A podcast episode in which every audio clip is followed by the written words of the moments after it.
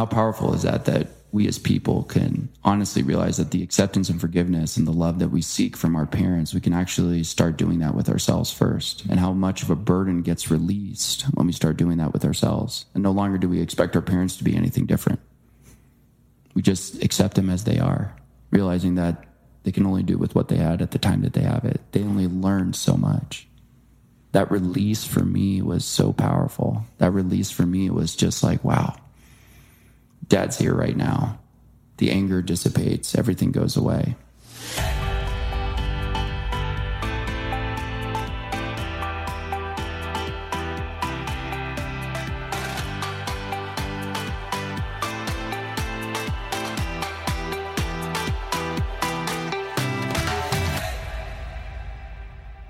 All right, my friends, welcome back to another episode here on the Fit Father Project and Fit Mother Project podcast.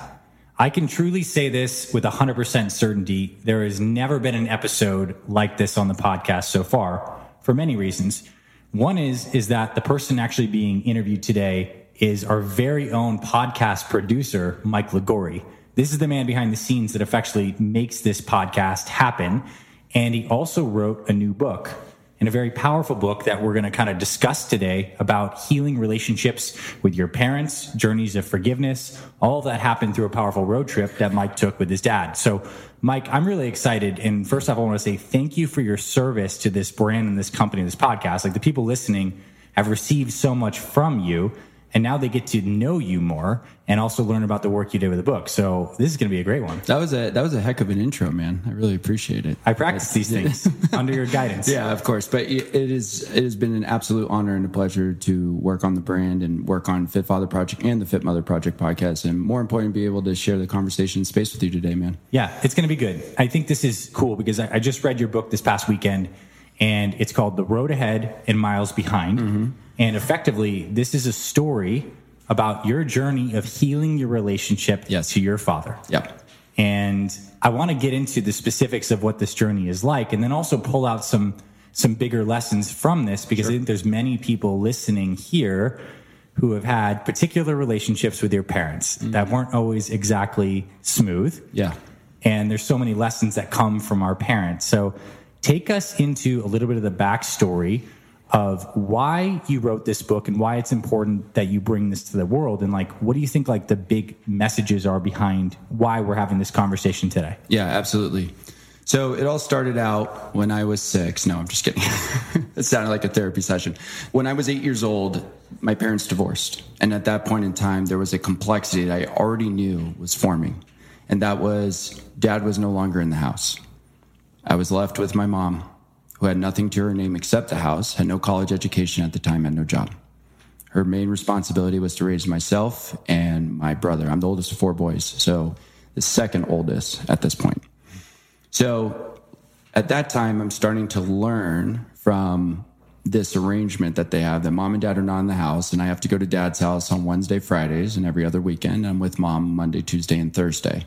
So already I was used to traveling back and forth, and it wasn't a big journey. More importantly, because one, they lived in the same town, and two, uh, it was a pretty good arrangement. You know, I got picked up. I knew when I was getting picked up from school, and I knew when I was going to be at whose house at what time and what days. And I lived most of my life through a duffel bag. And so as I got older and I started progressing more, I noticed that my dad was rebuilding himself as a man. And so when you're a young man and you're trying to find your identity world, and at the time, remember, they were eight when I divorced, and then I progressed into preteens, being a teenager, you're watching your father almost reinvent himself from what you knew him when the time you were born. So for me, the the backstory to that whole entire thing is is I'm watching my dad go through this own journey of change and growth, and then yet I'm still trying to discover who I am at that time. So already we're finding conflict naturally, because when I'm asking him questions about, hey dad, what does it mean to really be a man?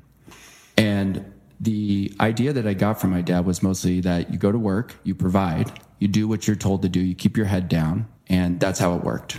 And then someday you get to retire. You accrue money and you get to enjoy the rest of your years. And that to me, in a lot of ways, didn't sit well with me naturally. And I can't explain truly why that didn't sit naturally with me as a young teenager. But what I do know is, is that when I joined the Marine Corps on September 12th, I walked into September 12th, 2001. September 11th is when I was inspired to actually join the military service. But it's the Twin Towers. Yes. Yeah. I was a senior in high school when 9 11 happened. So when I watched this on TV and I watched my dad emotionally affected by this, I wanted to do something much larger than myself than go play junior college football and hope I get to make it to a Division One school. So I remember going down to the recruiter's office, and the first thing I thought about was this is the start of my journey. This is the start of my personal journey. And my dad was emotionally affected by it. Millions of people at that time, I'm sure, were affected by it as well. What really struck me out about that was I was going to join the military because I had never gotten validation from my dad when I grew up. I never truly felt received. I never felt really truly significant because I attached a lot of my identity to him. Mm-hmm. So joining the Marine Corps solves a lot of things. One, I'm a Marine, and Marines have a reputation as elite fighting force, you know, protectors of this country. People look at Marines and honor them for their courage and their bravery. So why wouldn't that not translate over into my dad? So I go go into the Marine Corps, tell my dad I'm signing up. I do boot camp, come back and I felt a sense of being paraded around by him. And I talk a little bit about this in the book, but there was a sense of like my son, the Marine, but it was never my son, Michael, which is what he calls me, and most of my family call me. It's by my full name, Michael. So I spent a lot of my years chasing this recognition and the satisfaction that my dad was just going to accept me and be proud of me and parade me around. And I never got that. Marine Corps thought was going to solve all that. Didn't solve it either you get to a point in your life with fathers and sons that you start looking at your dad and realizing dad's not going to change. And so, ironically, with that, we're trying to change our parents mm. and we know they're not going to change. And they've spent their entire time trying to change us. So, there's this weird dichotomy you already have that you're like, well, I just want dad to change. And it's like, yeah, but you also want him to be different and he wants you to be different. How could that ever work? I started realizing as I got older and through my own personal development and journey that my dad was never going to change. He was pretty pretty stubborn in like his ways. And i think most i think most people who are watching and listening to the podcast will tell you that you know their dads were the same way especially if it's generational. So as i got older into my 30s i started realizing that i had to carve a path out for myself. And that was i got to stand on my own two feet. But in the back of my head i'm still having this weight of my father and I'm still having this weight of like seeking deep down on a subconscious level his acceptance. I wanted him to be proud of me. I wanted him to talk about me in a way that was, you know, that was like um, that of a of a father is like I have all four sons and I'm proud of every single one of them. But it's so hard when you don't hear that. And I think most of us have a really hard time that when we don't hear that verbal validation from our parents of how proud they are of us, regardless of what we do in life or what we do accomplish in life, it goes both ways. You know, there are people out there who probably have relationships with their dads that they've achieved all these things in their life and they never got credibility or they never got like a, an attaboy. And maybe if they did, it wasn't enough. Mm-hmm.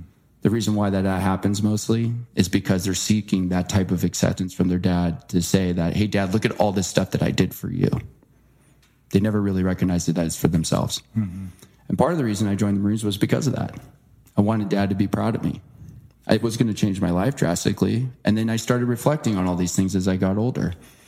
There was a point, Anthony, that I started looking at myself in the mirror in my mid 30s and going like, God, I don't know if I'm ever going to have anything with him.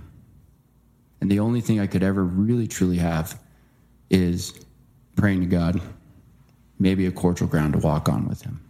And so that became my my mantra for us. You know, limited conversation, sticking to the areas that we're good at, which was mostly stocks, football, business. You know, maybe life advice here and there from a guy who's in his 70s. You know, my dad knows a lot. Mm-hmm. And as a young man in your mid 30s and you're trying to figure life out still, you know, he has a wealth of wisdom. But at that point in time, I'm still looking at him going, man, I just want you just one time be like, I'm so proud of what you've done. Yeah. Still didn't get it.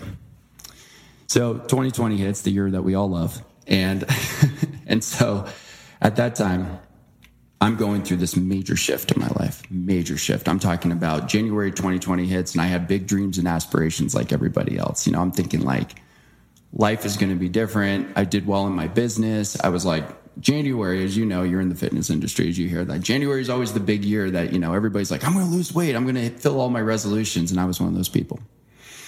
So I end up finding out going to a Wim Hof retreat. And going to this Wim Hof retreat became the catapult for me to have this self development journey that I've been on for the last two years. And as I go on this journey, I went to this Wim Hof retreat and meet this group of just excellent people, just really outstanding people who just poured into me, who inspired me. I came out of that retreat March 15th of 2020 and the entire country shut down. And that's a very infamous day that will be there for history. Is the entire country shut down is when the airports all shut down. I didn't get on a plane. I ended up actually renting a car from Salt Lake City. It was the last two rental cars uh, in the airport, and I drove in the car and I went back to Denver. It was an eight hour drive. And at that time, I'm all fired up. I'm like, I just did ice baths with like Wim Hof's like number one trainer. You know, I had a you know, I had a Super Bowl champion and former NFL player just like pour into me and light me up and tell me I was more than enough. And I just I felt this like fire inside me that I never got from anywhere else in my life but I'm driving back in this car and this voice comes in. And it's funny, I've talked to other people about this and they go, You keep referencing this voice. What did the voice sound like? And I go, Well, did you ever watch Lion King? Yeah. James Earl Jones of Mufasa. Mm-hmm. Just very calm, just very like powerful, but also made you feel safe. And this voice said, Your life is going to change, and I'm going to change it for you. Now, when you hear that at any point in time, when James Earl Jones especially becomes like what I like to call voice of God, first thing you start thinking about is, but wait a minute, why are you changing everything? I kind of like things the way they are. And I only like things out of a sense of mediocrity, which was I was comfortable with up until that point of March 15th. So I'm in this car and I'm driving eight hours back, and I keep hearing, Your life's going to change, your friends are going to change, your relationships are going to change, your body's going to change, everything is going to change. Didn't tell me how. So get back to Denver. I'm like, life's on fire. I tell my buddy what happened whole entire country shut down. We're all in our apartments quarantining. Depends where you are. Some were more strict than others. And I noticed my mindset starts changing. And I noticed that the people that I'm working with in my agency business, I'm mentioning that there is a part of me that is feeling super inspired, that is feeling driven. And I'm hearing all of these things from my clients that are specifically telling me the wisdom that they've had have accrued over the years of business and self development. And I just start going, wow, man, this stuff's making sense to me. It's like freaking landing with me. So as we go through, I start realizing I'm having these dreams that are occurring to me, and I'll get into those later. But you know, at a stop at the stopping point, we'll we'll continue on with this. But I start realizing that in the middle of the year, something was shifting between my dad and I, and it was getting it was getting pretty big, but it was almost like the gap was widening. So it was getting more tense, more space. Uh, yeah, I mean, it was getting more tense because I didn't know what else to say to him. Because you get to a point where you're trying to change your parents so much that you just want some a cordial ground to walk on. So it's like, how long are you going to keep talking about stocks and football and business and you know and like once in a while life advice? I talked to my dad more about college football than I did what it means to be a man. So like, how often? I mean, how can I do that? It's like when college football season's around in August, like we have a whole entire year of content to talk about. That was it. And so we did get more tense because you're like, are we just going to keep doing this dance until he's not here anymore? Yeah. You know what? What then? Then what? I'm going to spend the rest of his golden years talking to him about football and stocks, knowing deep down inside I wanted something different. I wanted something more with him. And I'm sure you can attest to that too with just your membership group that a lot of these dads and sons, they want something more than just small talk, want something more than talking about the news, the weather, stocks, business. They want to talk about life. They want to talk about relationship. They want to talk about what it means to love as a father and a son and that dynamic in that relationship. And that's truly all I wanted. And I didn't get that until October of 2020. Well, let's, let's talk about that. I mean, yeah, you get a you get a fateful phone call, right? Yeah, I got a fateful phone call, and when October 2020 happened, I was sitting outside drinking coffee as I usually did. I was living in Denver, Colorado at the time, and I get this phone call. And my dad goes, "Hey, um, what's going on?" I go, "Nothing much." And you know, again, stocks, football, business. We start talking, and he goes, "Hey, I want to ask you something." You know, you and I have never really spent a whole lot of time together. How would you like to go on a cross country road trip with me? we'll start in like, you know, we'll start in Las Vegas. You like Vegas? Well, of course I like Vegas. I like hanging out there. It's a good time. We'll drive from Las Vegas all the way to Sebring, Florida, which is about 50 miles south of Orlando. And we're going to go to this moto car race, this auto race called the 12 Hours of Sebring. And it's a world famous race. And for people who don't know this, it's a auto endurance race. These guys are racing for 12 hours around a three mile track. And there's team of drivers at the time that are doing three hour shifts. And once you're done with the shift, like you're you're done. But imagine going 140 miles an hour average speed for three hours in a Porsche. Like you go 20 seconds in a Porsche and you're going that fast. You're like, man, that was the ride of my life. Imagine doing that for three hours. Could you imagine like your adrenaline at that point? Yeah. So my dad tells my dad tells me at the time, he goes, How would you like to go with me? Now I'm not an auto racing fan. And I'm kind of like the black sheep in the family because my whole entire family has a lineage of auto racing. So at this time, I hear him asking me to go to this race. And I'm like, Dad, why would you ask me to an auto race? You know, I'm not a fan of it. But I knew it was his way of reaching out. But the first thing that I thought to myself, the first thing I thought to myself was, this is my exact moment of revenge. Right. That I get to tell him no. Yeah. Because he told me no for so many years. No, you can't have these shoes. No, you can't play club soccer. No, you can't hang out with your friends. We have to go elsewhere. No, you can't do this. That's not how you do things. This is how you do things. And the way that we do things around here is because I said so. A lot of people can relate with that. Very authoritarian. Mm-hmm. So I was like, no, no, no. It's my turn to tell you no. But then again, James Earl Jones pops into my head. the voice of Mufasa pops into my head, and he says, Michael, you need to go on this trip with your dad. It might be the only one that you ever get with him. And I'm hearing this in my head, and I start noticing, and my dad starts kind of talking about this trip and pitching me. And he's an old ad agency guy. So, you know, he was used to like the suits and the tie and like drawing out billboards and doing mock ups for big clients. We're talking about uh, Hills Brothers Coffee, Hidden Valley Ranch, some of the food brand names that he's worked with. So imagine you're getting this old ad executive who's pitching you on his own son over the phone to why he should go on this trip with him. And I'm like, man, I can't wait to say no to him. And then that voice pops in my head. And the first thing I think about at that point is, oh my God, this is the thing that the voice was talking about. This is what God was talking about. God was talking about your life's going to completely change. Time was never an issue. Time was actually never addressed. It just, in that car ride in March of 2020, it was just your life's going to change and it's going to happen. But I never got a time frame. Yeah. Little did I know that this trip was going to be the catalyst for that type of change. So as I'm hearing him talk, I'm like, all right, dad, let's do it. And he was ecstatic. He was like thrilled to do it. But I remember when I said yes to him, I hung up the phone and he was excited. And I hung up the phone and I look at my girlfriend at the time and she gives me this look and goes, What did you just say yes to? And I said, I think I just said yes to my dad to going on a cross country road trip. And I, and I got to tell you, that scared the crap out of me. It really did. Yeah. I mean, I think that's like such a pivotal moment when you say yes to something that God, your intuition, is telling you to say yes to. It sets you on a trajectory of this path Yeah. That changed your life forever. But you very well could have said no. Mm-hmm. You could have allowed the pain inside of you to enact more hurt, but you chose this higher path. Mm-hmm. And tell us what happens from here. Yeah.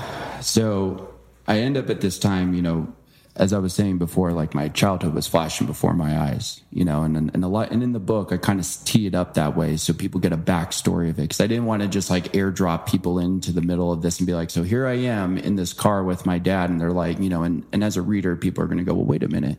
What's your relationship with like with him? Like, who are you? Who's this guy? Where are you? Why are you driving through Kansas? Why are you driving through Texas? And I knew when I was writing the book, I had to paint the backstory. And so that whole entire front part of the book where I start talking about my childhood and the times and the moments that I remember. And and I also want to tee this up too that not every single moment that I had with my dad was bad. There were great memories that I had from my youth. But again, when you're a young man and you're looking for validation and admiration from your father, you only remember the negative stuff because you're refusing to let go of the past. So I get on this trip and I go to Las Vegas with him, and this is this is just probably one of my favorite parts of this, just the story, but also the book. Is that we go to Las Vegas, and the first thing I start doing is I start thinking back in my head, like maybe this is going to be it. Maybe this is things are going to work out. Maybe things are going to be different between us, right? And I noticed the you know little Mike, as I call him, mm-hmm. eight year old Mike, twelve year old Mike, sixteen year old Mike, is like coming out at this time frame when I'm thinking about this. Like maybe finally we'll be friends. Maybe finally we'll be father and son. And then the fear comes in. What if he doesn't show up? Because my dad had a history at times where he wouldn't pick me up from after school care until super late. And even when he did, he was on a client call. Or he would just say, Hey, I can't pick you up. Your mom's going to come get you. So, understandably, yeah, of course, like you know, being in, you know, being who I am now and as old as I am with the life experience that I had, like it totally makes sense as why you do that. But when you're a young kid, you don't know any better. You just feel abandonment. Mm-hmm.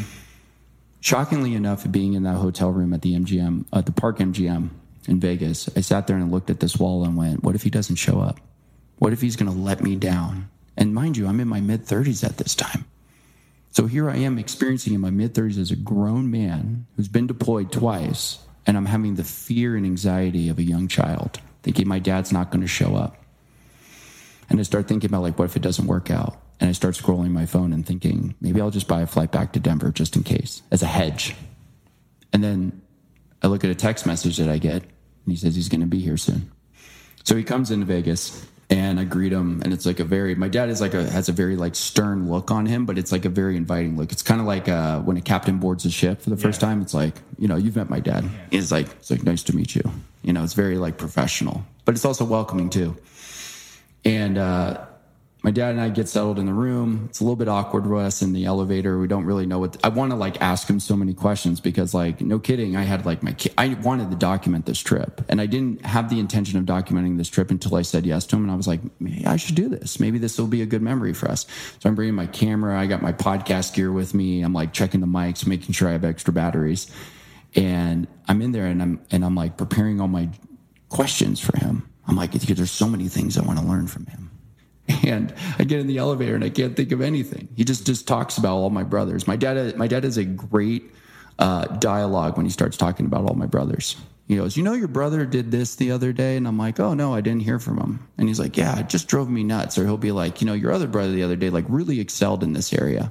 So I'm only like wondering in my in my head at the time when we're in the elevator, I'm wondering like, "Oh, I wonder what he says about me to my brothers." But I'm lost for words the entire time. But then something magical happens too that I think kicks off this whole entire trip is like my dad, I'll tell you, uh, is a is a betting wizard when it comes to college football. And I only say that because my dad does not use any sort of analytics whatsoever. He's super old school. And, you know, today we have like all this access to data. We have all this access to like, you know, trends and insights and like looking at historical data, like backing 30 years. My dad remembers how Notre Dame and Wisconsin play each other for the last 30 years, just off the top of his head. And I remember him like, uh, Dad, how do you remember all this stuff? And, and I'm also going to like share this with you guys too. He bet 13 games and won 12 out of the 13 games without looking at a single piece of data. All he took was a pencil and a piece of paper, which was the betting sheet from the casino, and sat down at a table and started checking off who he liked completely off intuition. And went up to the betting counter, threw down his money, came back, and I watched him just win all these games. I go, Dad, how did you do that? He goes, Everything has a trend. It's history. He's like, schools are built off culture. Organizations are built off culture. They don't change. Once you have your blueprint and your DNA, that's who you are at the end of the day. How profound that he's that, that college football insight that he gave me about teams and DNA. It's like you know if you're a college football fan out there, you know Wisconsin's running the ball every single season. That's just who they are. They've been doing that for 30 years. My dad remembers that. How ironic is it that I start looking at my own DNA and I start looking at my own signature traits? And imagine like fathers and sons out there that are listening to this podcast right now, even just parents, mothers and daughters, whoever, is that you look at your relationship with your parents and you realize that you've inherited certain things from them. DNA. Culture was built from the get go. Your parents instilled in you things that you just inherently learned. And it's funny, as you progress through the rest of your life, you never really truly realize why. So I started realizing, like, man, why does Wisconsin run the ball for the last 30 years? My dad will tell you, I don't know. That's just what they landed on. For me, for me, you're like, well, why am I so angry at my dad? I don't know. That's just what I landed on. That was my answer. And that kicked off the next day on Sunday. We got in the car and I call Vegas the Boulevard of Broken Dreams. It's not the Green Day song, but you know, I just call it the Boulevard of Broken Dreams. And I remember my dad and I are driving and I'm feeling this anxiety come into the cabin of the Sprinter van. And I start feeling all this tension between us. And I go, you know, I've only judged my dad as a scorecard. And I think most of us can relate to that. I'm sure even with your parents at the time that, you know, you don't really know mom and dad before you were born. Yeah. You only know mom and dad as a scorecard. Mom grounded me when I was 16, minus one. Dad gave me a new bike for Christmas, plus one. Mom told me I couldn't go to junior prom because I got a D on my report card, minus two. You know, dad won't let me go party with my friends on the boat this weekend, minus two. That's how we judge our parents. It's a scorecard. And so I had realized that I didn't know my dad before I was born. And maybe that context would give me a little bit of understanding at that point. Mm. And so you start digging. Yeah. What are the first questions you ask them? Like, where do you even start with that? And, and do you go very direct with them at this time? Yeah, I mean, I mean, first off, I think whenever you're encountering uh, somebody significant in your life, like your dad or your mom, I think the first thing you ask yourself is, is like, I got to be super careful here, right? Because we're so intertwined with our parents. I mean, we came from our moms. Dad raised us, especially if you're if you're a man. Like, dad is the first male role model that you're looking at. You're going, oh, that's what it means, regardless of who he was at the time, that is the first imagery that you get of what it means to be a man. And so here I am asking the guy who was the first pair of eyes that I laid on was his when I was born. And I go, I don't know what questions to ask him. But what would I ask? What would I want asked to me if I had a kid, if I had a son? And so I asked him, Dad, what were you like before I was born? Little did I know that that question would have popped him open. And there was other things I wanted to ask him too, because there was a little bit of like some unresolved situations that happened uh, when I was a kid that I never got clarity on. But that was the first question I asked him, and I got to tell you, he popped open like a like a bottle, just right off the top. And he just kind of gave me this look like, oh, yeah, well, there's a whole lot I can tell you. He's like, did you know I went to Woodstock? I was like, wait, which Woodstock? I was like, because there was only a couple in history before they like shut it down. I don't think they did it for like 30 years until the 90s. And he was like, "Oh yeah, I was at the one uh, where Jimi Hendrix played." I was like, "Wait, how old were you, Dad?" He's like, "Oh, I was like 23."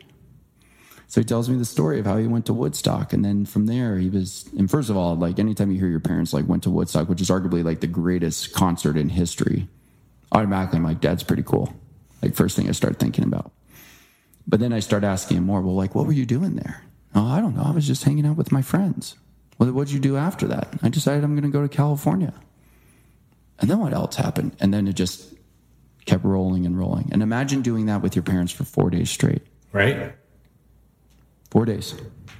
I think that's probably the power of this experience. It's the context of this sprinter van and the fact that you had the time to go deep and, and both you guys yeah. were wrapped up in your normal day to day where the mind is not tasked with the normal rhythms of life and you could really go deep with your dad. Mm-hmm. And so, what are you experiencing as you're learning insights about your dad? What's happening for you internally in terms of your feeling as you're having these conversations? Yeah. Well, first off, you know, it's it's very very hard to not feel the anger bubbling up inside of you and not letting that be expressed. Because I'm hearing stuff from him and I'm like just once again we go back to little Mike, you know, the child. And I I wanted to lash out at him. And I was like, you know, for just once in your life, Dad, can you just acknowledge that I'm doing pretty well for myself? But I held back from that. And I was like, no, I'm just going to let him talk. Because I think at this point, he may not know anything of the story. He may not know, he may not know that. He may not have learned that, which is another thing I think is really interesting when you talk about the book specifically is that our dads learned how to be dads from their dads and their dads before them. So everything that people learn about fatherhood, about parenting, about relationships is all inherited. And it's all learned. So a lot of the behavior that I was not okay with from him was actually probably not even his fault. It was just something that he knew because my dad only did the best he could mm-hmm. with what he had at the time that he had it. I mean, what if that was the only limit? That was the limit of who he could be as a father. And so my expectations of him like superseded that. Mm-hmm. And all I wanted him was just to hear, I wanted more from him. But now here comes the real question what happens if that's all he's capable of? Yeah. What happens if that's all he's capable of? And that was a thought that came into my head too. So imagining that my dad, all he could be, is who he is right now. Maybe that's his limit. Maybe that's his ceiling. Kind of changes the dynamic of the conversation, right? Because now I'm not pushing him to be something more. I'm just going, wow, maybe that's just who he is. But I got to tell you, that was so freeing. And so when I hear him having these conversations and talking about the mistakes he's made in life, and one story that I truly love in the book, it's it's called "When All Your Friends Are Gone," and he talks about the dichotomy of deep relationships, and then on the flip side of that, integrating that with faith. And I got to tell you, it was the most beautiful story in that entire book was was that one, and it was really truly about what it means to have brotherhood and relationship and bonding fathers and sons. But it was more so a replication, it was a replication of his life previously, or a retelling, I should say, of his life previously, where he's saying, you know, when you were a young kid, Mike, and you remember telling me this in the car, he said, you know, I had really, really good friends. And my dad describes himself as a lone wolf and a little bit. Like, it's funny though, because you've met him though, again, and he's like pretty social. Yeah. But he's very, very comfortable just doing his own thing. But that story about when all your friends are gone, that was the height of the emotion that really I think cracked us wide open was that story right there. Because he's telling the story of his dear friends who mm-hmm. spend time in church, and you're asking about his friends, and slowly they're kind of dying yeah. one by one. And your dad is coming face to face with his mortality. You're coming face to face with your dad's mortality. This is on top of the fact that you're now seeing your dad in context of his life and starting to have more forgiveness in your heart.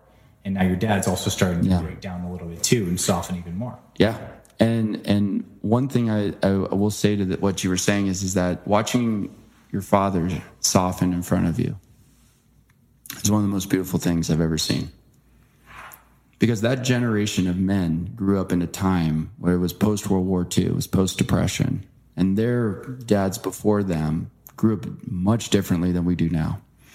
There was no talk about vulnerability.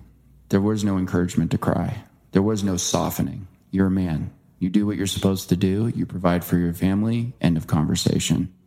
And life's tough. You deal with it. And a lot of that stuff is that, you know, what my dad would tell me. He just said, life's tough. You just got to deal with it. And so watching him soften and talking about a group of men that he got raised up in the church in and watching him become a man of faith before my eyes, almost retelling this story and realizing that these group of men were men that I've all met and when I went to church when I was a kid, I used to shake their hand. And I kind of describe it in the book that they all had this like monochromatic color scheme of the suits. Mm-hmm. You know, they were the Christian version of the Rat Pack, if you, for those of you remember it. And watching my dad hang out with these guys who all had parted hair, no hairs out of place, you know, a nice watch on their hand, a ring on their finger, you know, never cursed, barely drank, and man, did they love God. And Sunday was like their Sunday was their good time you know, and Easter to them was the Super Bowl. That was the big that was the big deal. Christmas was another celebration. I mean, they were they were men who believed in giving back and receiving what God gave them, and more importantly, they were instrumental to the community of men that were in the church. And to watch my dad grow up in that, and faith has always been a big part of my dad's life. But I realize that he's not getting any younger in this car. I'm realizing that there is no reversal of time here. And my dad softening before me is telling me that two out of his three friends that he grew up with in the church are gone, no longer here. One died in old age and the other one died of cancer. How lucky am I to watch my dad in his 70s in good health, in good shape, vibrant, full of energy still?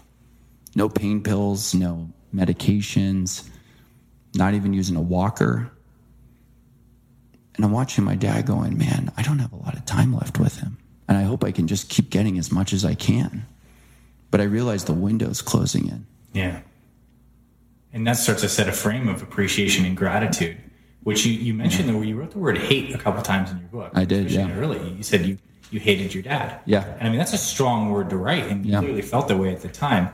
And it's really beautiful how these different factors as this road trip progresses were also softening you Yeah. at the same exact time mm-hmm. to come to this place of appreciation, gratitude for who your dad is, and forgiveness for who he wasn't, or at least for your expectations of what you were holding him to be, and seeing him as he is. Yeah. In the context of a, just a man who was doing his best at the time, who maybe fell short from some of your expectations, but is still in many ways absolutely magnificent. Yeah. And then, as you progress, you come to this. I'd like to get to the race itself, which Yeah. is funny enough, like the destination, but kind of inconsequential in some ways. Very special to your dad, but Right. you know, you get there, and so take us to the end bit of this of this road trip as you progress to like the crescendo, I guess, of the journey itself. Yeah, yeah, yeah. So, you know, and, and, and one thing I want to just wrap up on that story there is that, you know, remember that at this time watching my dad evolve before me and realizing the window that we have specifically with each other of just being together. And I start softening, right, as you had mentioned. And I start learning forgiveness and acceptance. All the things that I wanted from him, I was actually doing for myself Sure. and I was doing for him. And how powerful is that that we as people can honestly realize that the acceptance and forgiveness and the love that we seek from our parents, we can actually start doing that with ourselves first. And how much of a burden gets released when we start doing that with ourselves. And no longer do we expect our parents to be anything different. We just accept them as they are, realizing that they can only do with what they had at the time that they have it. They only learned so much that release for me was so powerful. That release for me was just like, wow, dad's here right now. The anger dissipates, everything goes away. And I start realizing that, like, as we drive further east, I start opening up to him and I start telling him my worries and I, my anxieties and fears. And we get to the end. And, you know, you had said something earlier. It was never really truly about the destination of the race. It was always just about the journey getting there. And dad's really truly about the journey. He always has been. Even when we were camping, and like, you know, and I talk about this in the book, one of my dad's favorite sayings is make pretend you're camping. And it was usually just a way to tell us to shut up very nicely when we were complaining that, you know, we didn't have supplies or there wasn't a Sega Genesis around or we couldn't watch like TV or football. That was dad's way of saying, like, hey, you know what, just like suck it up, buttercup. That's just the way that it is. So we get to the end of our of our trip, and uh, at Sebring, Florida, and it's this old racetrack that was uh, converted from an, an airport, so an airfield. And so the the signature part about it is is the concrete or the pavement, I should say, of the racetrack has not been redone in years. So imagine like tons of bumps, crazy amount of cracks in it. imagine at the time like cars are just flying around here. But the massive breakthrough that I had was watching my dad walk around the racetrack and realizing, and I think this is like, I want everybody to listen to this too, that there's a stark difference between acknowledging that you are your father's son or you are your mother's daughter than saying, I'm just like my dad or I'm just like my mom. And I started working and parsing this out, realizing that I always feared being exactly like my dad because there was resentment and anger and hatred I had towards him. And I held on to that for so long because one, it made me feel super powerful. And two, it made me feel like I had leverage against him. That, like, it's not me that has to earn trust with you, dad. It's you have to earn trust with me. So I hold on to that. How many of us are doing that? Just in our lives right now with coworkers, with clients, with business, with friends with Kids, even. with kids, right? Exactly. So you start thinking about how much we spend of our lives holding on to resentment and anger towards people. And I don't believe life is really short. I believe that like life is fragile.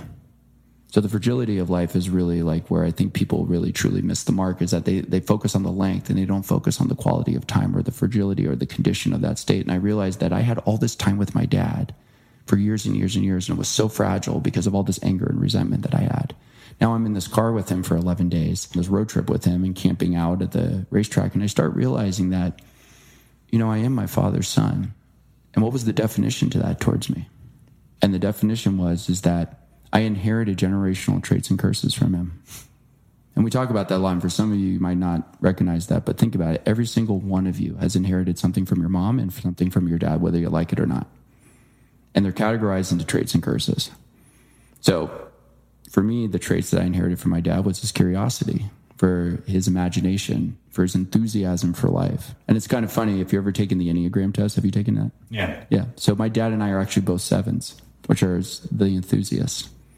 And I'm like, oh man, I wonder if I got that from him. I was like, that's kind of cool. No wonder he gets like so psyched about like, you know, car races or like the little things or the mechanics. I mean, I remember going on trips with him. He would just, we would walk down in uh, New York City. I remember he took me to New York City one time and he would just walk down the street. And the first thing he would do is, my dad is your classic, does not tell you when he's stopping. If you ever been with somebody like that when they're traveling, like you're all walking in a pack and you're like, oh, look at all the sights and sounds. My dad would just like walk over here and just like look at that building. And he would start muttering to himself. I'd be like, Dad, we're hungry. Hurry up. Shh, shh, shh, wait. And he would just like look up at the building and he would go, I wonder how they did that. And he would talk to himself and he was just always like completely enamored by that. And I realized, I go, oh my God, I did that too. And I still do that. There are times where I walk by stuff and I go, I wonder how they, uh, I wonder how people get up that mountain. I wonder how they, how do you think they like got up there? And so I inherited that natural enthusiasm and that curiosity. And that's a trait that I got. And I got some from my mom too. And I talked a little bit about my mom in the book. But when you really truly think about it, I inherited these beautiful, beautiful traits from him. And I only recognized that when he was walking around that racetrack, watching him just be excited about something to cheer for and the curse part. And let me talk about that for a second. We inherit things from our parents that we do not like.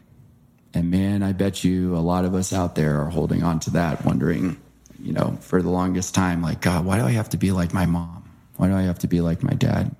God, I hate the fact that I'm like that. And I'll tell you, there are things that I got from my dad from like a from a curse standpoint.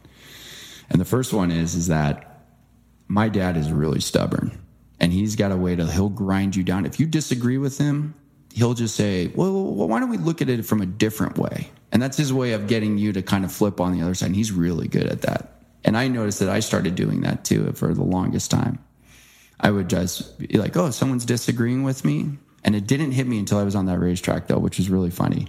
But and I would go to I'm at this racetrack, and I noticed that actually in my past there are people I've had conversations with. I'm like, oh, you don't agree with me? Well, like, well, well, let me flip it on its head and show you another side of the argument.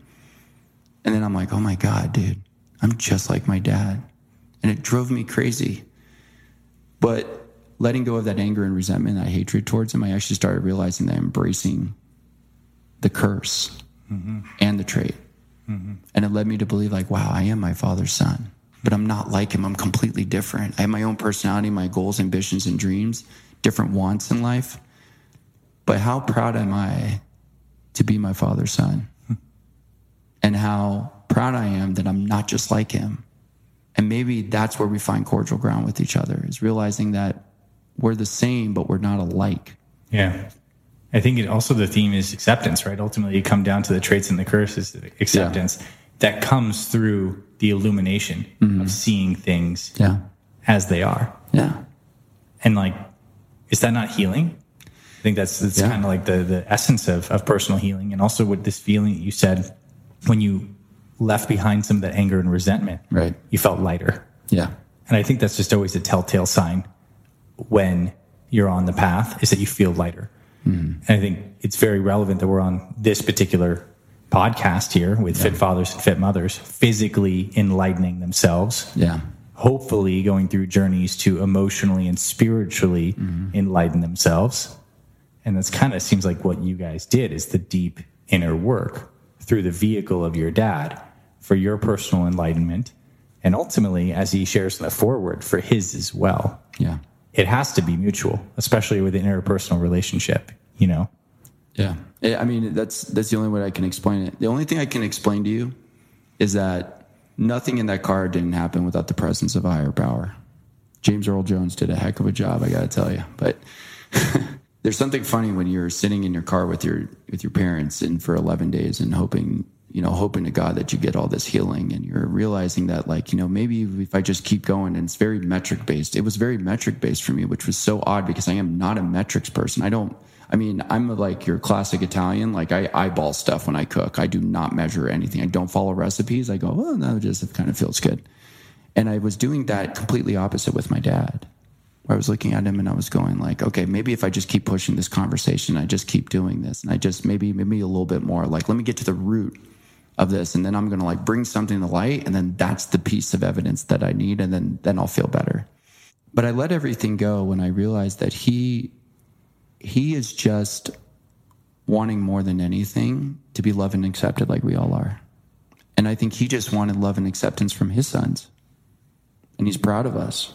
And he always tells us, he goes, I think I did a really good job raising all four of you because none of you ended up in jail. that's like, you know, that's kind of like his benchmark for success with that. But the most important thing is that, you know, for all of us, how easy could life be if we no longer hold on to that resentment or anger towards our children, towards ourselves? More importantly, I think it all starts with ourselves too. And the moment that I released everything that I disliked or disavowed from my dad, that's when I really truly welcomed him in hmm. and like accepted him who he was. And watching us heal in this vehicle, right? Literally and figuratively in this vehicle and having the presence of God come into that vehicle and say, you two need to sit down and you two need to talk. Yeah. And when we talk about change, and you know, in the beginning of this interview, I was telling you, talking about specifically that you know God had entered into my vehicle. We'll just call him, we'll just call him Earl at this point. So Earl walk, Earl comes into the vehicle and says, "I'm going to change your life." Little did I know that that was going to be the thing that literally time collapsed everything for me. Mm-hmm. And I came home from that trip, and I have to tell you, the book that I we're talking about here today, and the book that I wrote, that took 10 days. And I cried the entire time I wrote it. And I just kept getting mental images and pictures of this idea that, you know, this is going to be the one thing that I have from my dad, not just the road trip, but the thing that memorializes every single moment that we've ever had together the true healing and redemption between a father and son. And realizing that we don't have to fight each other anymore. I don't have to fight him. I don't have to fight myself. And he doesn't have to fight me. I mean, and look, we still talk to this day. We're closer than we ever have, and we still have our disagreements about stuff. But it's so much easier now because now I look at it from the lens I'm like, instead of being like, oh, dad, you make me so angry, it's just like, all right, dad, glad you see the world that way, man. you know, but it's, it's been so freeing. And I hope everybody like listening to this really truly sees the magnitude of this, that they, you have a chance right now to have something with your parents. And if you're a father listening to this and looking at your son right now, and it may have not been the easiest road, you have a chance right now in this moment in time to truly change that. Mm-hmm. You always do. Yeah. And if you're a son, an older son, especially if you're in your 40s, 50s, and 60s, your parents are still alive, you still have an opportunity right now to give them a phone call. Mm-hmm. Maybe they want to go on a road trip with you mm-hmm. and just give them a shot and don't put your opinion, your judgment, your points of views, or conclusions about them in your conversation and your viewpoint with them. Just realize and acknowledge and accept that that's how they are. Yeah. And how powerful is that? Yeah.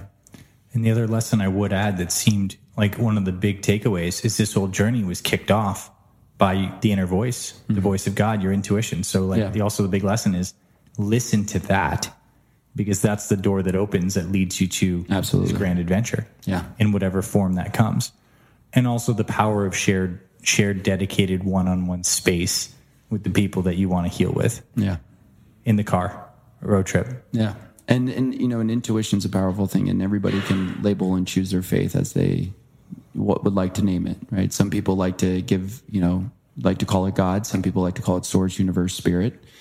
But whatever you decide to label that, just acknowledge that there's something larger and greater than you. So really look and examine at that when you're approaching your parents, especially because we do get a lot of tension and trauma for our parents, right? And they do actually, in a lot of ways, impact every single thing we do in our life. If you have a wealth mindset, your love mindset, abundance mindset, scarcity mindset, that all came from your parents.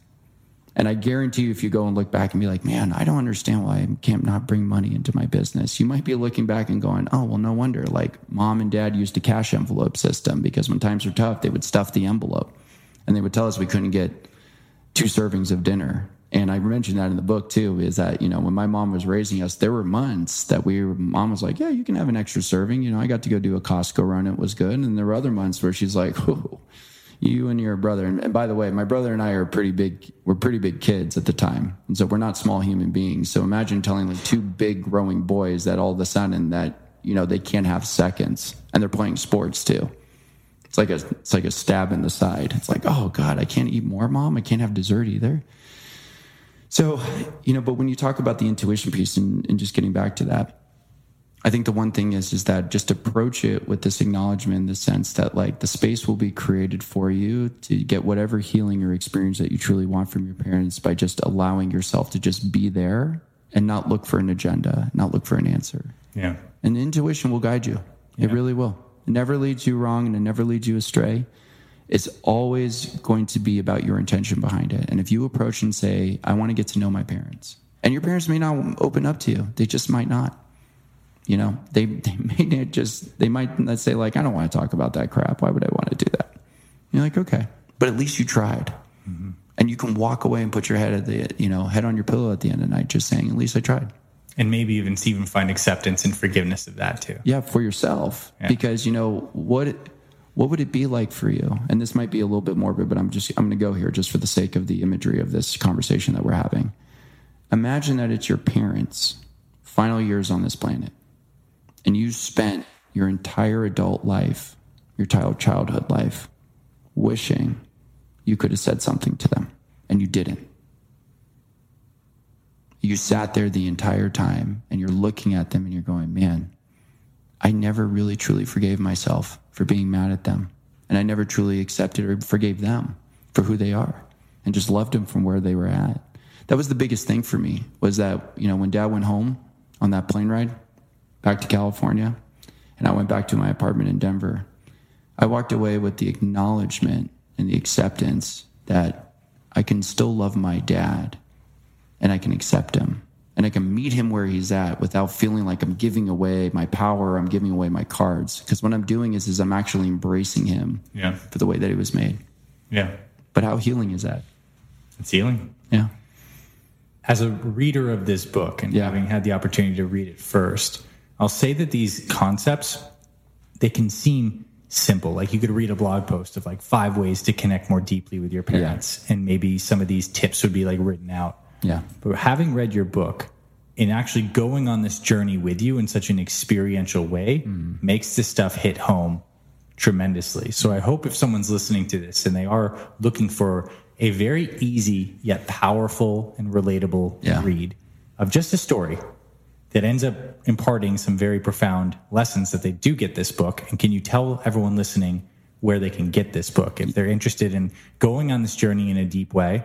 I picked the book up on Sunday. I read the whole thing in a day, cried a few times. The ending is absolutely fantastic. And there's one more detail of the journey that I don't want to tell people about because I got to read the book to find out at the very end. That's like a, Yeah. it's a very special moment you share with your dad. So Yeah. that'll be the cliffhanger to get the book. Yes. Where can people end up getting this book and finding this book and learning more? Yeah, absolutely. Well, first off, just honor and acknowledgement to you, man, just for taking time out of your day to read this. Um, you know, we've been friends for quite some time, and just to be able to hear your opinion on this and just having it impact you on the level that it is was just really it was it was really profound and it was really inviting, man. So I, I appreciate that. Just you spending time. You know, because time is that currency we don't get back, man. So when people spend time on my book and my work and my words, just an absolute blessing. Everybody can pick up the book on Amazon and Barnes and Noble. You can also go to my website, mikeliguori.com. That is L I G U O R I.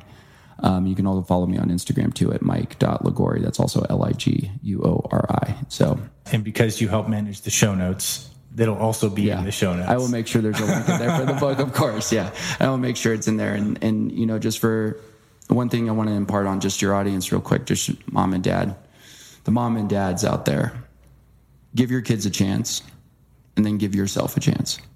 And trust me, magic will happen. It'll work. Just give it some time. And it is never too late. You can always have something with your kids. You can always have something with your parents. You can always have something with yourself. So I really appreciate that, Dr. Anthony, for having me. And uh, thank you. It's been a, it's been a blessing, man, to be here. Thanks, Mike. Yeah, absolutely. Hey there, my friend. Thank you so much for tuning in to this week's episode of the Fit Mother Project podcast. If you love what you heard, I have a favor to ask you. Please consider taking 60 seconds right now to leave us a rating and review on our podcast. Leaving us a review is super quick. It only takes a minute, and it's so, so helpful to us as it really boosts this podcast to reach more people who need this information and this message. If you're listening on Apple Podcast, you can leave us a star rating and review.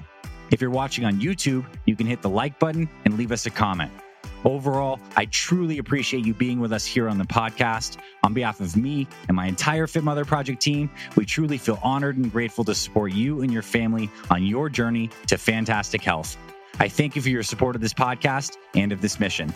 Also, if you're interested in joining our Complete Fit Mother program and becoming an official member of our community, you can visit our website, fitmotherproject.com. And on the Fit Mother site, you'll be able to see our Complete Fit Mother program along with our online store with the best supplements designed for busy moms. And you'll also find a ton of free resources like recipes, workouts, meal plans, and more.